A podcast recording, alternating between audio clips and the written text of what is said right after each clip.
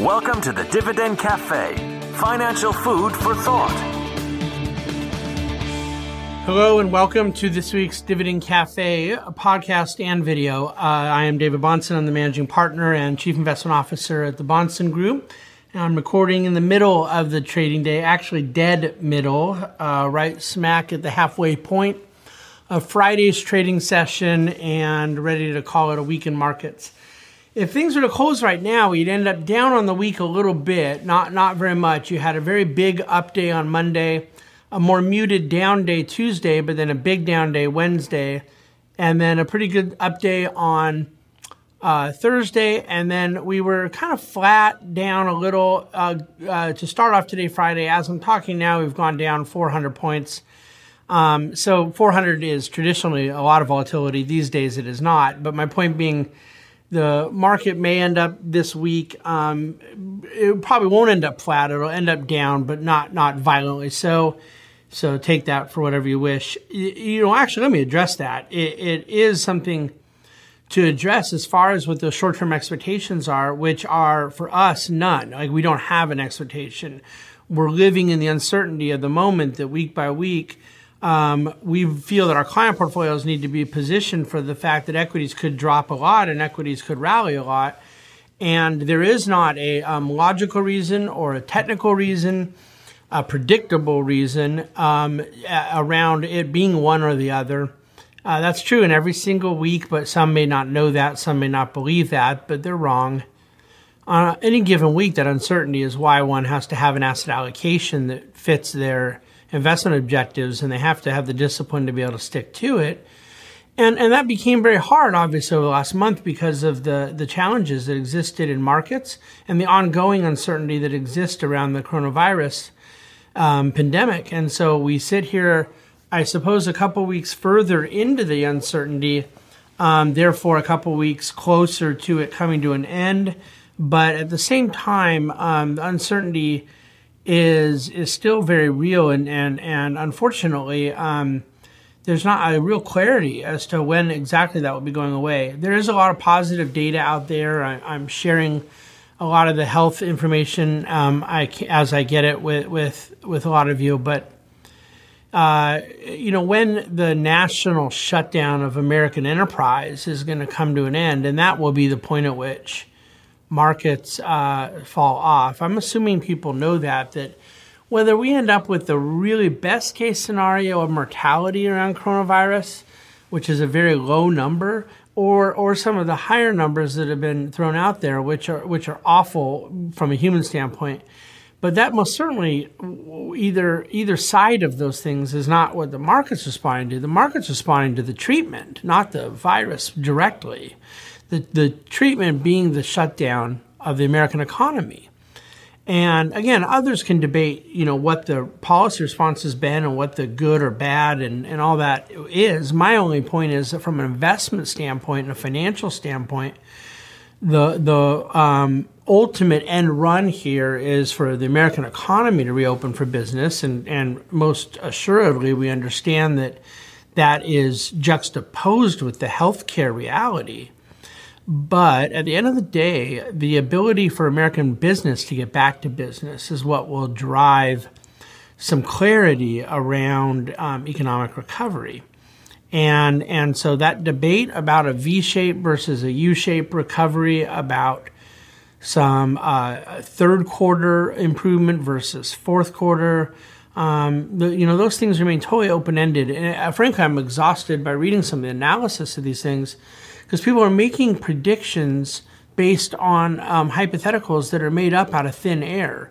Like you cannot possibly forecast with any reasonable or fundamental foundation fourth quarter economic metrics without uh, a starting point as to when the, the pandemic shutdown ends and, and what exactly the violence of the moment kind of becomes economically. The the stimulus package is right now, as I'm talking, the Paycheck Protection Program, which is the $350 billion facility to support small business with forgivable loans, companies under 500 employees getting up to $10 million of money they will not have to pay back if they keep their payrolls intact. Um, two and a half times their average monthly payroll. That program has been open for a grand total of three hours now. Uh, I'm actually surprised uh, the data, and again, this will be different by the time you're hearing this. They funded in the first few hours 889 loans so far. Um, excuse me, I may have, wait, wait, wait. I think I'm giving you the wrong number. Let me do this right. Um, you know, I've closed it out. I believe it was $889 million at 2,800 loans. So forgive me, I, I mixed up the two numbers. And, and again, that's just rapidly going higher by the minute here. Will they end up with a backlog? Will there end up being reports of, of bureaucratic slowdowns and processing delays? I would imagine we'll see. Um, but the point being, companies have all the way to the end of June to be funded on these loans to apply. And obviously, most people are trying to get cash right away. So we expect some slowdown there. But I, I don't know how you predict fourth quarter recovery when you don't know how second quarter mitigation efforts are going to go, not just health wise, but I mean economically. Um, not to mention other programs around around the stimulus. The Fed is still kind of getting up and running with some of their facilities. You're seeing improvement where they've begun to intervene in some aspects of capital markets. Uh, other areas still appear dislocated. So, this is the environment we're in. My motive in, in very heavy amounts of communication right now is purely to serve my clients and to inform them as to our thinking, to provide uh, adequate amounts of information for their own digestion, um, to share our analysis and conclusions what the motive is not is to somehow suggest that there is kind of a secret sauce or, or a kind of secret code someone's going to crack in timing all of these things perfectly. There's reasonably well known variables. And what I mean by well known is uh, the, what those variables that are not known are. We know what those things are. We, we just don't know what, what their you know solution will end up being, what, uh, how they'll, they'll play out. But this is the point I would make. The unpredictability of the moment is both the risk and the opportunity. And that's basically true always. But it is more true now to the degree that the uh, downside of uh, various bad news and the upside of various good news is higher. You know, we're now looking at 1% to 2% up and down days as low volatility days. So that's just insane. Um, I've commented a lot over the last few years that in 2017 we went all year without even a 3% drop. And now we basically are having something near that happen on a daily basis. And, and we've had way too many days up and down that were far more even than that in, in the last few weeks. Um, when I look into uh, dividendcafe.com, which I have open on my screen right now. I'm still kind of completing writing it, but I needed to get the recording going first. Um, I do think there's a lot of information there, a lot of charts that are really useful. Um, the flows into cash out of other assets in the month of March are staggering. You can look at it as bad news, which it is in hindsight, like it describes the bad news that was. You can look at it as good news, which it is, because it describes the opportunity that will be. Both those sentences I just said are accurate. Neither one of them, uh, excuse me, the past one comes with a timeline by definition, but the future one does not. But 680, uh, excuse me, 658 billion dollars went into cash in the month of March. 284 billion of it, nearly half coming out of bond funds. Um, from 156 billion out of investment grade high quality corporate bonds 47 billion out of emerging market bonds. I commented uh, a week or so ago when it was a hedge fund manager of ours who shared that with me that i didn't even know there was that much money in emerging market bonds us investors. So the um, the outflows are significant and speak to the dislocations we were living through in the middle of march and into the late end, later end of march. Um, and yet, uh, all of that money on the sideline at some point in time becomes a coiled spring. And, and of course, timing of that is, is not our objective. Um, I want to provide a bit of reminder the the sort of mentality of I'd like to wait to buy stocks till things are better. It's very understandable emotionally. It's not very um, cogent mathematically, but that's okay. A lot of times emotions have to trump uh, math and logic.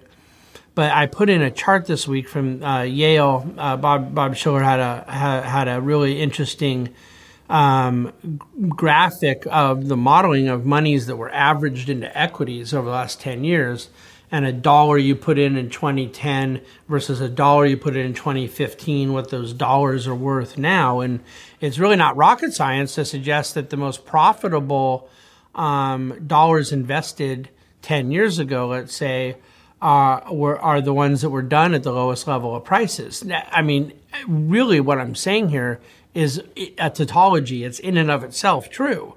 The lower price you paid, the more money that was made, obviously, in the, in the future.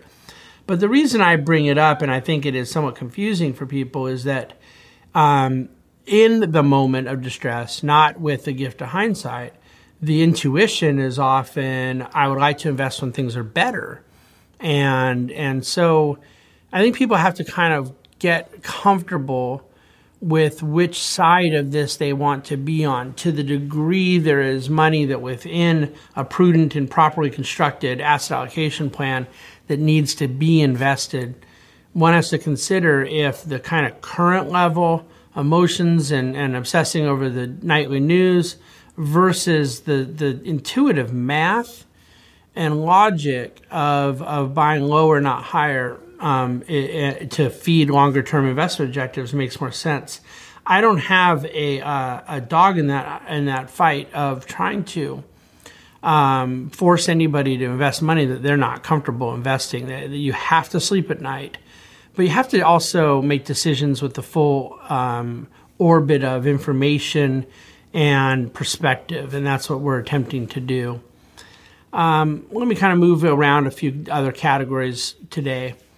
Uh, I'm, I'm increasingly intrigued by how this entire es- escapade is affecting Europe. And, and I don't just mean the health data in Italy, um, and then Spain, and then France, which are the three kind of worst countries. I don't really know why the picture is so much better in Scandinavia and even in Germany and Holland um, but it clearly is. And, I'm sure that there could be either medical or demographic or geographical or climate or any kind of other issues as to why the the data and the impact has been more severe in some pockets versus others. But allow me just to say that the um, economic aspect and cultural aspect, I think, is going to become one of these issues that we address later on uh, on on and maybe a more normalized aspect of post uh, uh, COVID thinking. The the fact of the matter is that the European Union um, is, right now centers on a currency that is shared. And in a moment like this, the um, trading cross border, uh, the various legal differentials country to country, they all speak to a very fragmented European Union. They all speak to the individual sovereignty of the countries. And it just does kind of beg the question what the shared currency is doing for any of them. Um, if in a global health pandemic, uh, you're functionally completely on your own as a country, anyways, then why suffer through the cost of this uh, quasi unionization? And I, I intend to really study that all the way through. Um, I'm gonna I'm gonna kind of skip over some of the things I talk about at dividendcafe.com this week around bond spreads, but there are some charts and some explanations that I think are important. I have been very um, careful to not let up on the topic of what's happening in the fixed income markets. Um, because for one thing, a, a focus only on equity markets doesn't serve my clients well because you know, equities only represent about half of our total business. For some clients, it's less than half, some it's a bit more than half. But, you know, we're very diversified and asset allocated investors. And so, therefore, I think it's important that we maintain a lot of information, a lot of understanding around the bond market and around alternatives um, that feed a lot of the investor outcomes in both short and long term timelines. But also it speaks to the entire high level um, uh, apparatus that we're in um, when liquidity goes away, when there are dislocations in certain markets, when you see evidence of panic, not just in stocks where it's very common, but in other arenas. And we've talked a lot about like municipal bonds, for example. Um, I also think it's important to understand these things in the context of where the Fed is intervening and where they're not. We already can see where the Fed has come in to the AAA RMBS market, residential mortgage backed, um, you you see dislocations almost entirely go away. The Fed was able to become that buyer, stabilize that market. In the non-agency CMBS market, so commercial mortgage-backed securities that don't have any sort of government connectivity, those markets remain highly disconnected. And so it's important for us to be able to see where there's liquidity and efficiency versus where there isn't and and the central bank right now is more or less the tiebreaker uh, on those various tension points. And that both captures a description of the moment, but it also provides some forward looking guidance as we wrap our arms around what the Fed intends to be doing into the future. Um, there's a not lengthy, but a, a little bit of an elaboration at Dividend Cafe around something I think is very important, particularly for those of you that are more opportunistic right now in recognizing some of the dislocations in capital markets, especially in credit and fixed income. Um, and we call it a toast to illiquidity. But what I mean by that is the, the liability that daily liquidity can represent for certain investments. When an investor has the right to redeem their assets on, on a daily basis, that's thought of as a benefit to an investor but when there's leverage in the underlying asset and managers all of a sudden face required daily redemptions, that negative feedback loop of having to sell at lower assets, which creates lower prices, which creates more sales and redemptions, which creates lower prices still, rinse and repeat. And yet, the benefit of illiquidity with assets that have that sort of capital risk is tremendous because you can at least avoid the self fulfilling prophecy of leverage spiraling, of leverage finance going into negative feedback loop.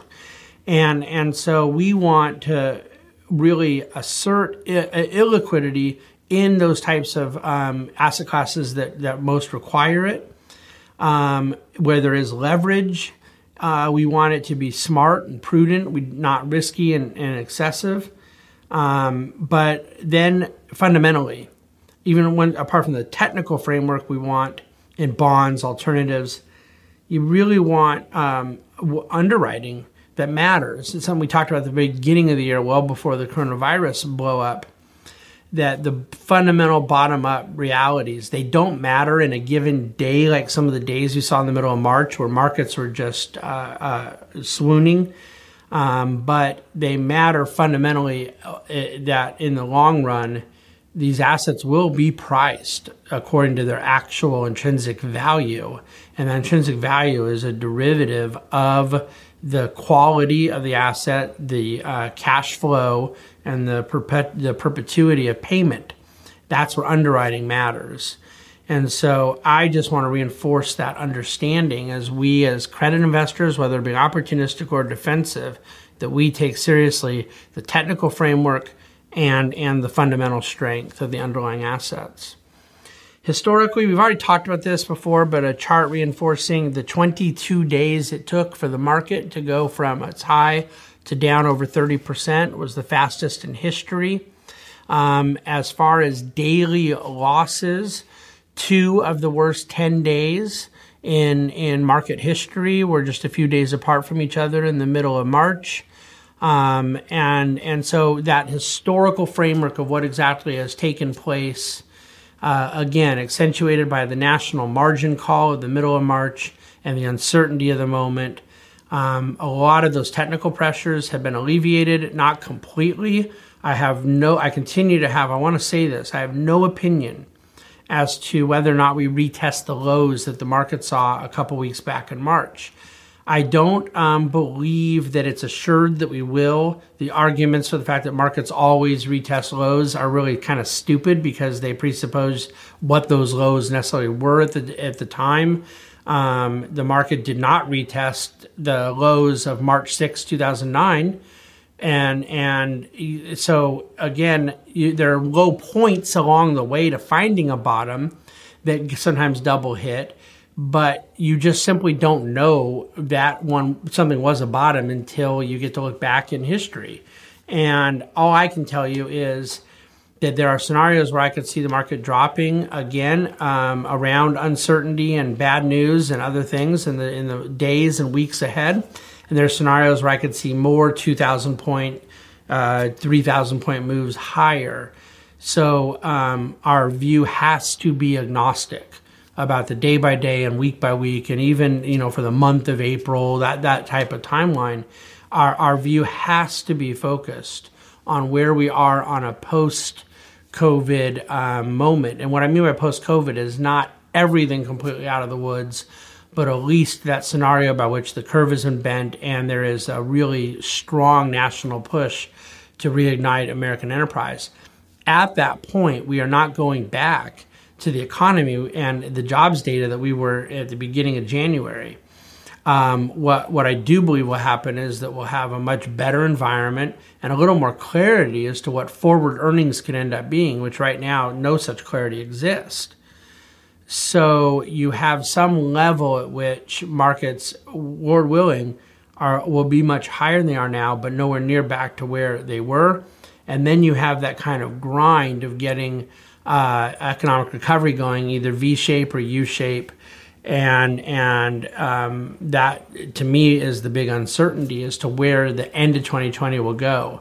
Uh, what I do believe is it'll be significantly better than it is in the heat of the moment, where we don't know what the New York shutdown will look like, what we don't know what the rest of the country shutdown will look like, and and so much of America right now is not able to go to work and certainly not able to consume. So the brutal jobs numbers, the brutal uh, unemployment claims, all those things are there. Uh, we'll have more information in a week. We'll have more information in, in two weeks and three weeks about the efficacy of what has been done in stimulus program so far as cash works its way into the economy, into business owners, into employees' hands. Um, I, I, there's a lot of reasons I'd be optimistic about the effects of some of those things. Uh, we also are going to probably get more clarity on future ongoing programs. I don't think politically the phase four is going to be happening very easily, but I most certainly think there will end up being a phase four. But both sides probably are willing to fight out a phase four a little more than they were the phase three, which was the two trillion.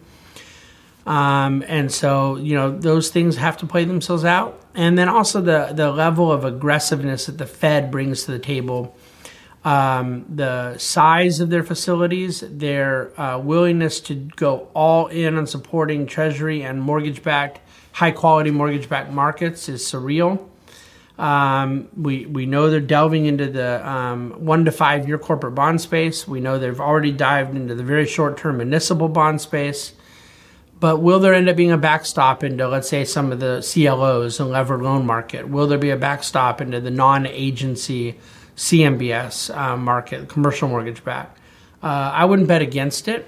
I, it isn't assured, though. So, again, it's another uncertainty but it makes it very difficult to have a strong conviction um, in short term movements because the Fed could come in with some of these aggressive ideas uh, supporting the mortgage servicers, which has created a lot of uncertainty in financial markets, things like that, that, um, that just really change the landscape.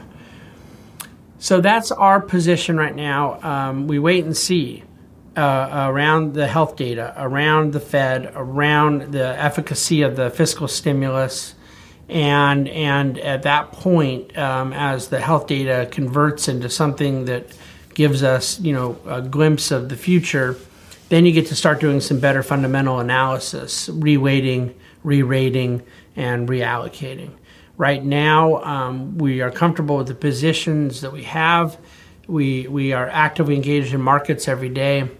And we certainly welcome any questions you may have about your own particular situation as we continue trying to guide our clients through all this. Uh, we live in interesting times, and I, I, and every one of my partners, advisors, and colleagues stand uh, ready to help anyone we can. This is our job. Uh, we do thank you for listening to the Dividend Cafe. We thank you for reading uh, our commentary at dividendcafe.com. And, and as we all go through this together, please stay healthy, stay well, and why don't we all abide in faith and hope? Thank you for listening to the Dividend Cafe.